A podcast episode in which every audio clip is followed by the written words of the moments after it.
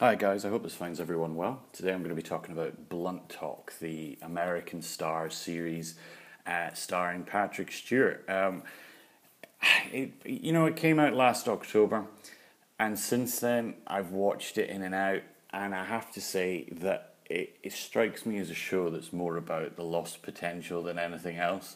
Um, when you consider that it's not only starring Patrick Stewart, and if you've watched um, American Dad or Family Guy, you'll know his comedic turns are absolutely hilarious, not least of all because his ability to be self deprecating and just to roll up his sleeves and really roll around in a, a trough of humour is absolutely brilliant. Um, show created by Jonathan Ames is also produced uh, by Seth MacFarlane.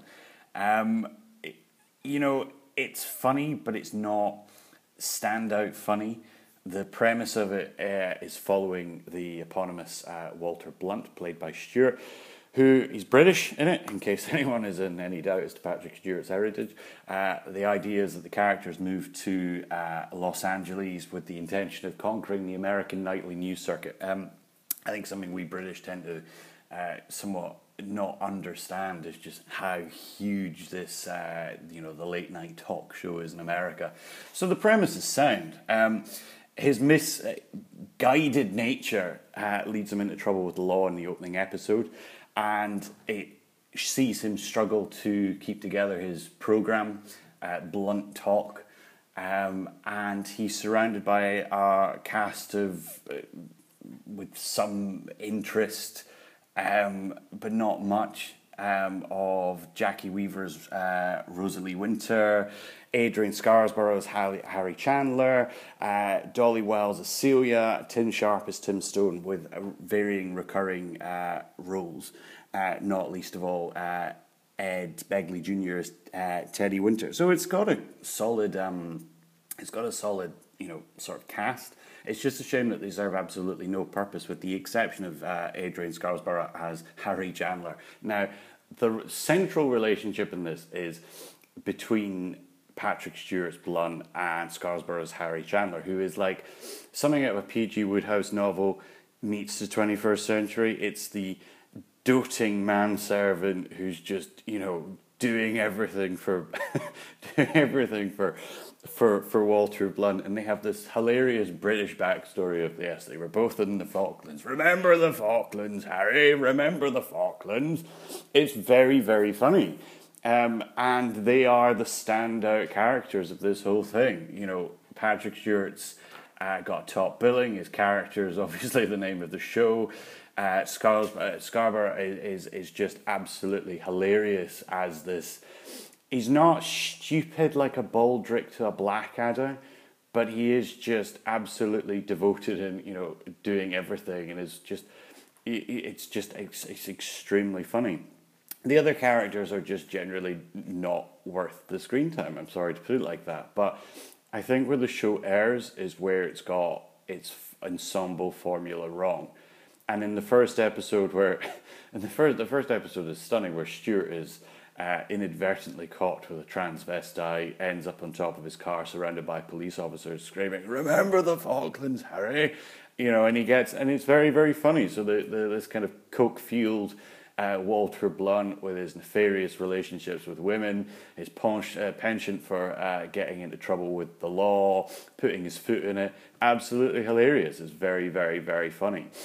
From there, it goes downhill where it can't quite decide if it's a comedy or a soppy drama. And you've got the neurotic Celia as Walter's producer, you've got Jim Stone, another uh, journalist. Rosalie Winter is sort of uh, you know, the mother hen who has this uh, very strange relationship with some of the other characters, but you know, and her relationship with her husband, uh, Begley Jr. It is, it, you know, what's my question is, what is the point of all of this? I don't feel particularly soppy about it. It, I watch it and feel that it's distracting screen time away from Stewart is blunt. And don't get me wrong, Patrick Stewart. If you've seen uh, Ricky Gervais's Extra, um, in the last 10 years or so, you'll know that Stewart did an absolutely stunning turn, uh, turn as this sex, nude obsessed uh, version of himself, where he just can't get past Ricky Gervais's script without, you know, seeing naked girls. Every scene is naked girls. And it's very, very, very, very funny. So for Stewart to have an opportunity to do that is the natural evolution of what I think started with Gervais's extras, saw it culminated and, and has culminated here, um, having gone through Family Guy and uh, American Dad, where he is playing a not particularly well hidden version of himself. Um, and that's very funny when you think that he's, you know, the great thespian actor who has the voice of just authority. It's it's brilliant. Um, and the script, I think, is doing itself a disservice by trying to turn away from the more novel elements of this former British Falklands veteran turned cable journalist and his relationship with his manservant. It's now trying to shoehorn in opportunities to have this kind of weird office stroke familial drama with the other four, and it's just not worth the time. Now, it's been uh, 20 episodes have been ordered from Starz and it's been broken over the first and second seasons. Uh, so you've already got the first uh, 10 episodes which have come out. First season, as I said, like the first couple of episodes are very, very funny, but it, inc- it, it, it very quickly cools down and just stops being like, what's the point of this? Now you have the occasional exception of uh, Stewart dealing with, a, or sorry, Walter Blunt uh, dealing with a right wing journalist on his show. That sort of comedic parody elements of both the late night uh, uh, talk show circuit in the US and Stewart's ability to flex comedy muscles are very, very, very funny.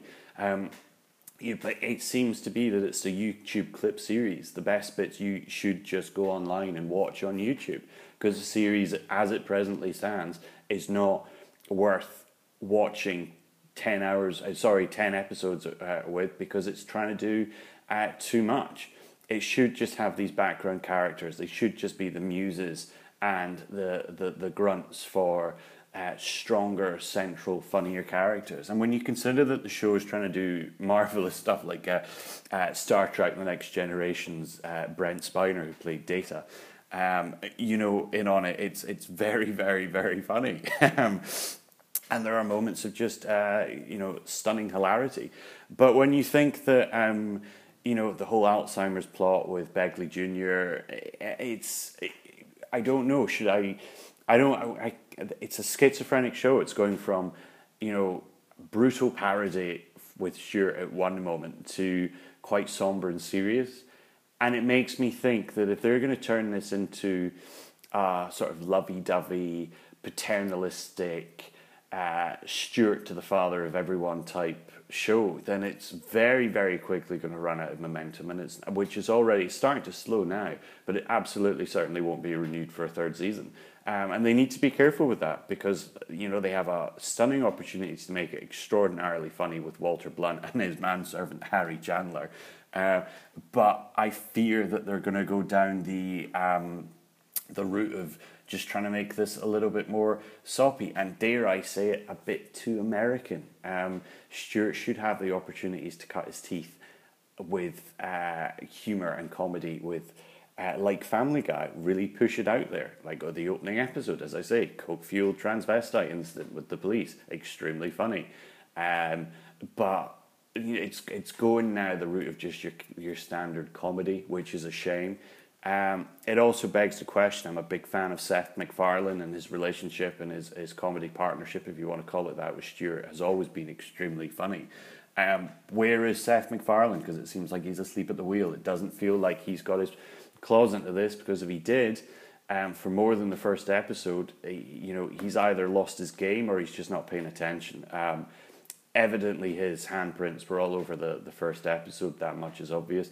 But later, uh, laterally, you know, where is he? Begs that question. Should you tune into it at the present, as it as presently stands? No, I would YouTube the shit out of it and enjoy Patrick Stewart's performance because it is extremely funny.